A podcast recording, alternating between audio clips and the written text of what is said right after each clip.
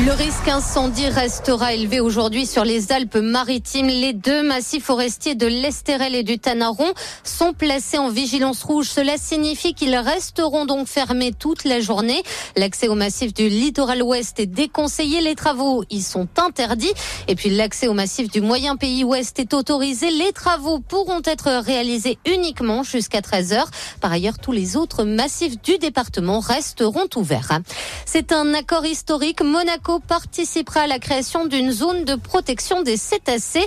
Une décision prise à l'issue du 80e comité de protection de l'environnement marin qui s'est déroulé à l'Organisation maritime internationale à Londres. Les États membres ont donc approuvé unanimement une révision de stratégie en matière de lutte contre les gaz à effet de serre provoqués par les navires. Cette adoption conclut un intensif cycle de travail engagé depuis 2020 entre la France, l'Italie, Monaco et l'Espagne.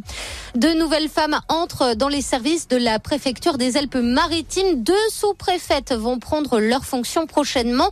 Il s'agit de Jeanne Bensedira et de Laura Reynaud. La première sera chargée de la politique de la ville et des politiques sociales. La seconde sera chargée de mission Nice-Montagne.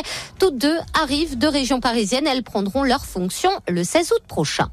Pas de panique si vous n'avez pas encore réalisé la fameuse déclaration de vos biens immobiliers. Un délai de 24 heures a été accordé aux propriétaires en raison d'un problème technique sur le site des finances publiques hier.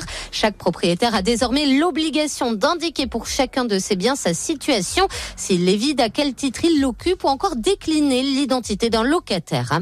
Et puis Rêve TJO, c'est le nom d'un film de 90 secondes. Il sera tourné aujourd'hui à Nice par une vingtaine de jeunes azuréens. Un projet de réalisation dans le cadre de film L'avenir, un concours organisé par l'association Les Amis du Comédie Club, présidé par Jamel Debbouze. Journée à tous à l'écoute d'émotions.